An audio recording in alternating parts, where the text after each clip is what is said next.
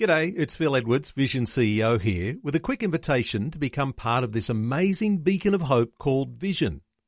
Together we can put our love into action to help people of all kinds build or rebuild their lives on the truth of God. Please consider the part you can play during our upcoming Visionathon appeal, remembering that it's your support that makes Vision possible, including this podcast. This podcast is made available by Vision Christian Media thanks to the generosity of our supporters.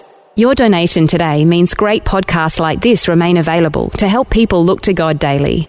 Please make your donation today at vision.org.au. Thanks for joining Dr. Michael Youssef for leading the way. Imagine people going to church year after year after year, but they are spiritually empty. Why? Because the Word of God either watered down or diluted. Because the Word of God is either ignored or denied. Because the Word of God either got dumbed down or twisted. I often tell people if you are in one of those dead churches, what you need to do is run. In the Bible, cautions abound regarding coming judgment. God's people are charged to warn family, friends, and communities of the time when everyone, great and small, will have an audience of one before God. Today on Leading the Way, words of warning found in the book of Jude, those pages right before Revelation in your Bible. It's part of Dr. Youssef's series, Truth, the Most Endangered Species. Especially encouraging for anyone in one of those dead or dying churches, living life year after year spiritually empty. Listen along with me to Dr. Michael Youssef. Now I want you to turn with me to this passage of Jude. Here he talks about the day of judgment. He said, These men are blemishes at your love feasts, eating with you without the slightest qualm. Shepherds who feed only themselves. They are clouds without rain, blown along by the wind. Autumn trees without fruit and uprooted twice dead. They are wild waves of the sea, foaming up their shame. Wandering stars, for whom blackest darkness has been reserved forever. Enoch, the seventh from Adam, prophesied about these men. See, the Lord is coming with thousands upon thousands of his Holy One to judge everyone and to convict all the ungodly of all the ungodly acts that they have done in the ungodly way. All of the harsh words ungodly sinners have spoken against him. These men are grumblers, are fault finders. They follow their own evil desires. They boast about themselves and they flatter others for their own advantage. As we have been seeing throughout the series of messages from Jude, he leaves no room for imagination on those who have turned their backs on the truth, those who watered the truth, those who deluded the truth, those who look like Christians, those who are wolves in sheep's clothing. And the first description, blemishes, the word literally means hidden rocks in the sea, in the waters. They are like sunken reef in the waters. You can't see them until you hit the rocks, and it's going to be too late at that point after the damage is done to the ship. That's what the word literally means. They are just below the surface. Uh, they are the ones who tear up the church fellowship. They are the ones who confuse the faithful believers. They follow their selfish ambitions and their lies. They will come and be involved in a church. They participate in the Lord's Supper and they become part and parcel of the church of Jesus Christ until they begin to cause dissension, until they begin to cause division. They then cause the boat of fellowship around the Word of God to run aground.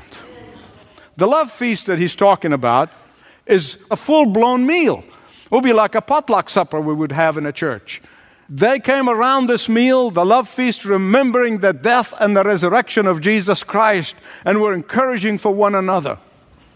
And just think with me of how many a church today that have run aground because of selfish ambition on the part of some, because of false teachers and false preachers, because of a skewed gospel, because of cultural conformity, because they're appealing to the flesh.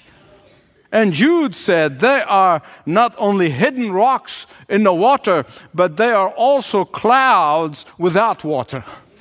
They get blown around by the wind of culture and the wind of society. Imagine the deep, deep, deep disappointment of a farmer who is in the middle of a drought and longing and praying and desperate for rain.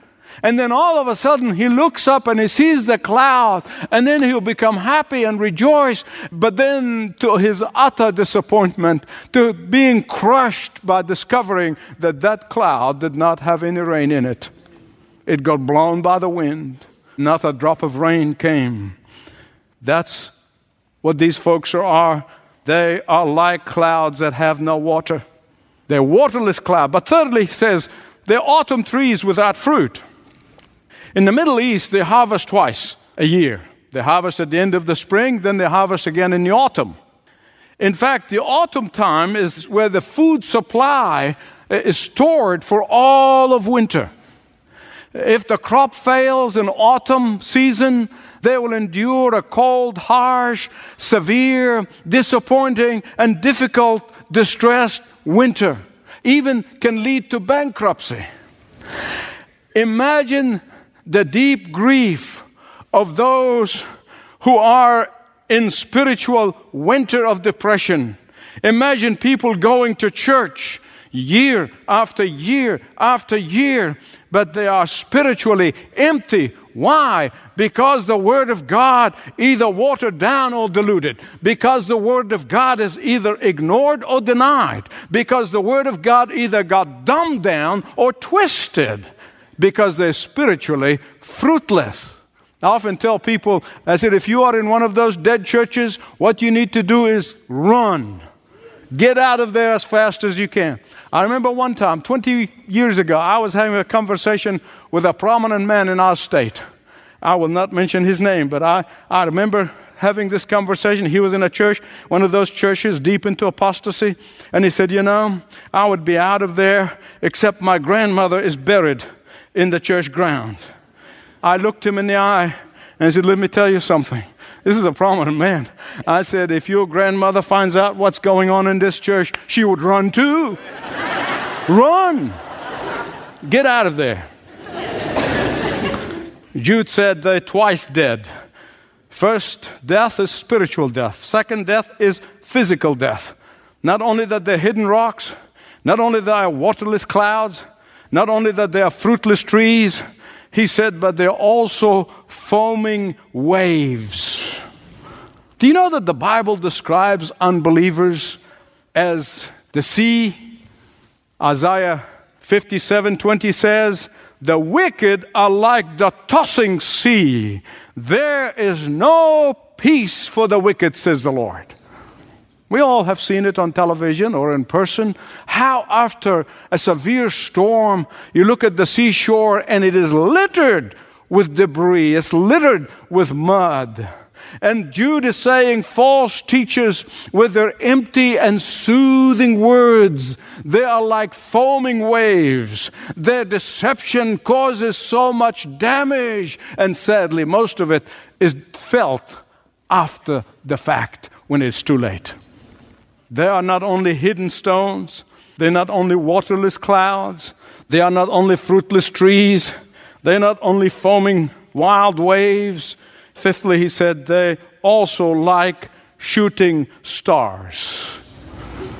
I bet you remember lying there on a summer night and you saw the shooting star coming down. Of course, we know these are not really stars, because stars have orbits, they have directions, they have purpose. In fact, in the sea captains in the old days used to use the star to navigate their ships, relying on their steady direction, on their predictable moves. But these stars that Jude is talking about, he's talking about these shooting stars. They make a big flash and then they disappear into the darkness. They could never be trusted by the navigators or anybody else for that matter. And Jude is saying these synthetic Christians are like the shooting stars. They burned out chunks of rocks that are heralded into the dark space. And these are not the stars in the orbit because they have no orbit. They do not know where they're going. They are aimless. They are purposeless. They have no structure. They are wild. They are like the shooting stars. They light up the sky of the media for a little bit and then they disappear. They are constantly moving away from the light of the Word of God, and they do it so slowly and so subtly. And by the time you wake up and you realize what is happening, they have moved away from the Word of God. And that is why Jude warns them and warns them of the judgment of God that is coming upon them. Look at verses 14 and 15. He said, Enoch, the seventh generation from Adam, prophesied of them, saying, Behold, the Lord is coming with many thousands of his holy ones to execute judgment on all and convict all the ungodly of their ungodly deeds which they have done in an ungodly way, and for all the harsh words ungodly sinners have spoken against him. Remember Enoch in the Bible?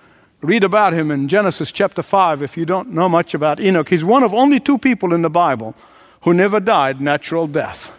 They literally, like Superman, I mean, they whipped up in the air and they took off their civilian clothes, which is the body. As they went into heaven, they put on the spiritual body on the way up. Enoch lived before the flood. He's the seventh generation from Adam. Enoch, even back then, prophesied of the day of judgment that is coming. He prophesied about these last days. Look at verse 16. Jude said, These apostates follow their own evil desire. They flatter others for their own advantage. Why? Why are these ungodly people, like wolves in sheep's clothing, are going to be severely judged? These people of whom Enoch is warning us today, these people of whom he prophesied, these are not the atheists and the agnostics and the people who have no religion, have knowledge of God. He's not talking about them because he said these people are in the church. They participated in the communion service. These people are within the church who turn their back on the faith.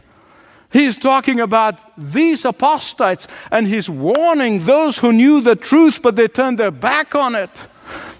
Verse 16, look at it again. These apostates follow their own evil desires and they flatter others to their own advantage. They use soothing words. They flatter people. They lull their congregations to sleep. They lull them into thinking that they will be all right. Feel good. And I was thinking about these modern preachers, these flattering preachers, the smooth talking preachers, and I, I thought of a man that I read about many, many, many years ago. He was a great Methodist evangelist by the name of Peter Cartwright in the first part of the 19th century. What a great man of God. He preached the truth in a time when the truth was not popular. And one day he was about to get up and preach, and one of the church leaders ran into him and said to him, He said, Now, now, Mr. Cartwright, Mr. Cartwright, be very discreet in what you say today because President Andrew Jackson is in the congregation. He said, All right, thank you. And then he got up to preach. He said, I hear that President Andrew Jackson is in the congregation today. I have a great deal of respect for President Jackson. But if President Jackson does not repent of his sins and receive Jesus Christ as his only Savior, he's going to hell. Amen. I find myself crying to God, give us more of Peter Cartwright in our society today. It was said that after the service, Andrew Jackson went to Mr. Cartwright and shook his hand. And he said, Sir, I wish I had 10 men with your courage around me.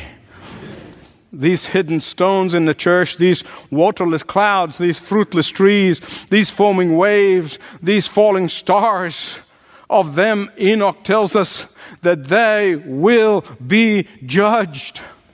Remember this Enoch lived just prior to the flood of Noah. And you remember what Noah did. For 120 years, he was proclaiming salvation through the ark. And he was calling his neighbors and his friends, please enter the ark and be saved. The flood is coming. But they mocked him, they jeered him, they made fun of him, they ridiculed him. No wonder the Lord Jesus Christ said in Matthew 24 37 about the last days, He said, As it was in the days of Noah, so shall it be in the coming of the Son of Man. Today, Christians are ridiculed in the public life. They're mocked, they're persecuted. The worldwide apostasy is on its way if it's not already here. I believe it's our doorstep. But listen again, that does not scare me at all. That does not worry me. That does not frighten me. That does not make me lose any sleep. In fact, on the contrary, bring it on. Yes. Yes. Because we've read the last chapter of the book and we win. We win. We win.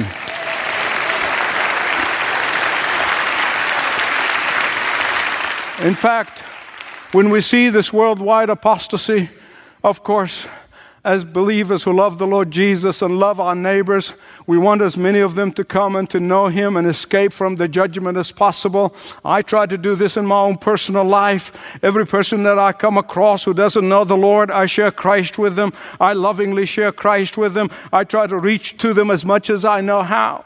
But I know that when these things happen, I rejoice. I don't get worried about them, I rejoice because it means that our holy judge and his judgment are on its way. It means that his judgment is going to be a personal judgment, is going to be purposeful judgment, is going to be a flawless judgment. Remember, on the day of judgment, Jesus is going to be the only judge who will sit at the bench. But not only that, he's going to be the prosecutor, he's going to be the sentencer. He's going to be all of the above. There ain't going to be jury to acquit you on technicality. There'll be no loopholes that a clever lawyer can find. Lawyers, forgive me, I'm sorry, but that's all right. You know what I'm talking about. There'll be no appeals.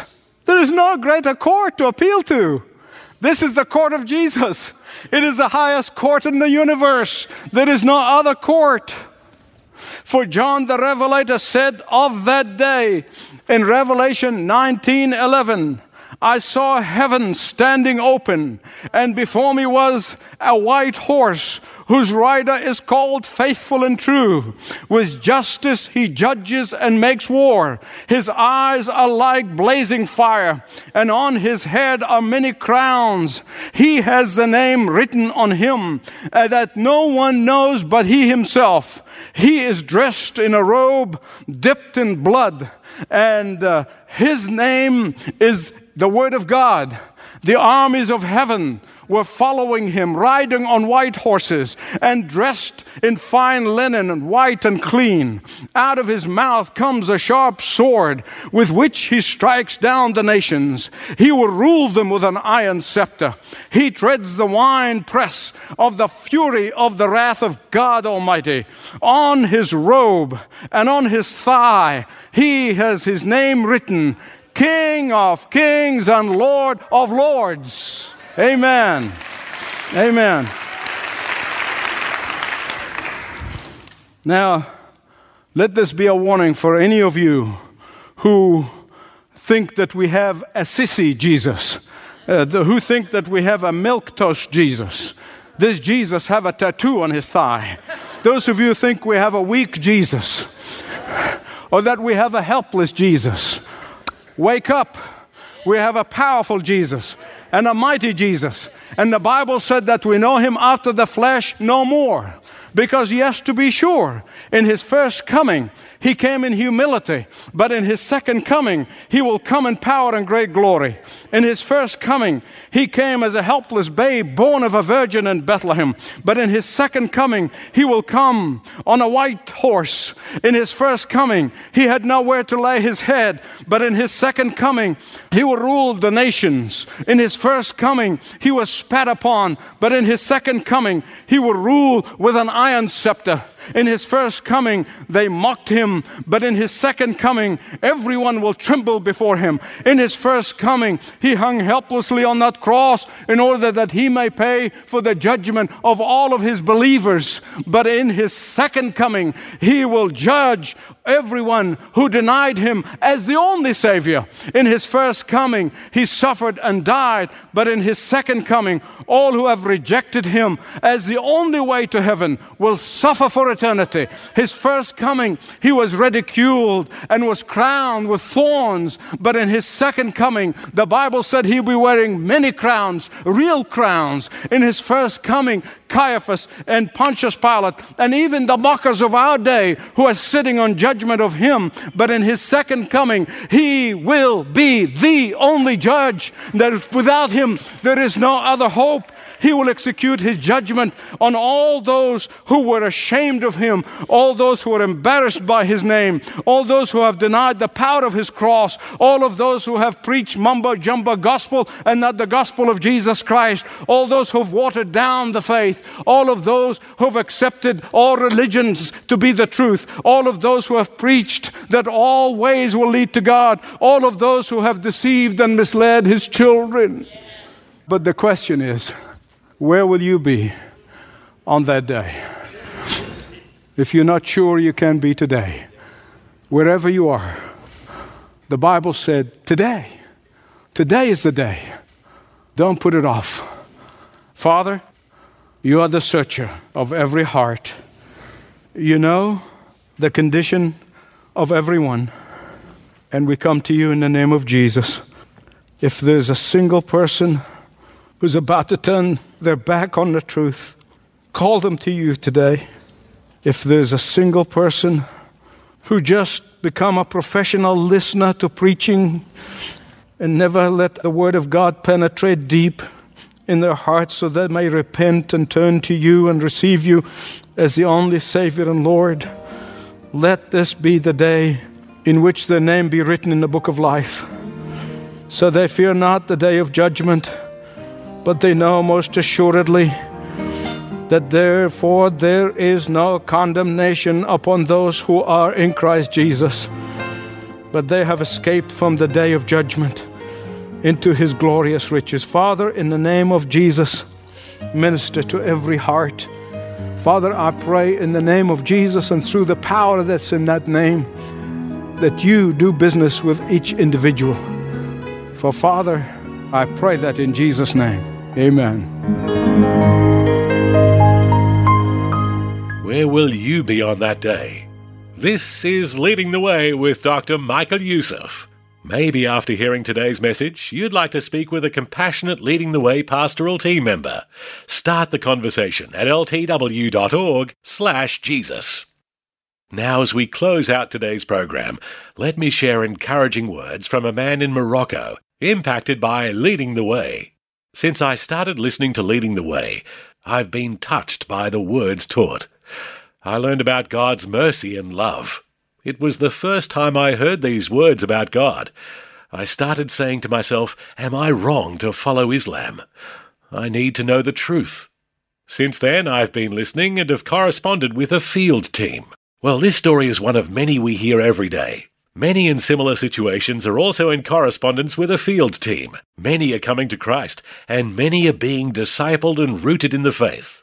Learn more of the global impact of leading the way when you call 1300 133 589. 1300 133 589. Or visit ltw.org. ltw.org. And you can also write to Leading the Way, P.O. Box 1900, Penrith, New South Wales 2751. Leading the Way, P.O. Box 1900, Penrith, New South Wales 2751. This program is furnished by Leading the Way with Dr. Michael Youssef. passionately proclaiming uncompromising truth around the world. Connect via television, YouTube, Facebook, Twitter, and all of the social media networks. Learn more at ltw.org.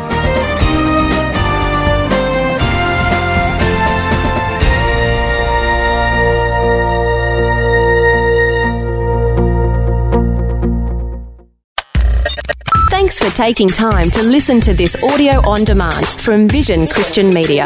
To find out more about us, go to vision.org.au.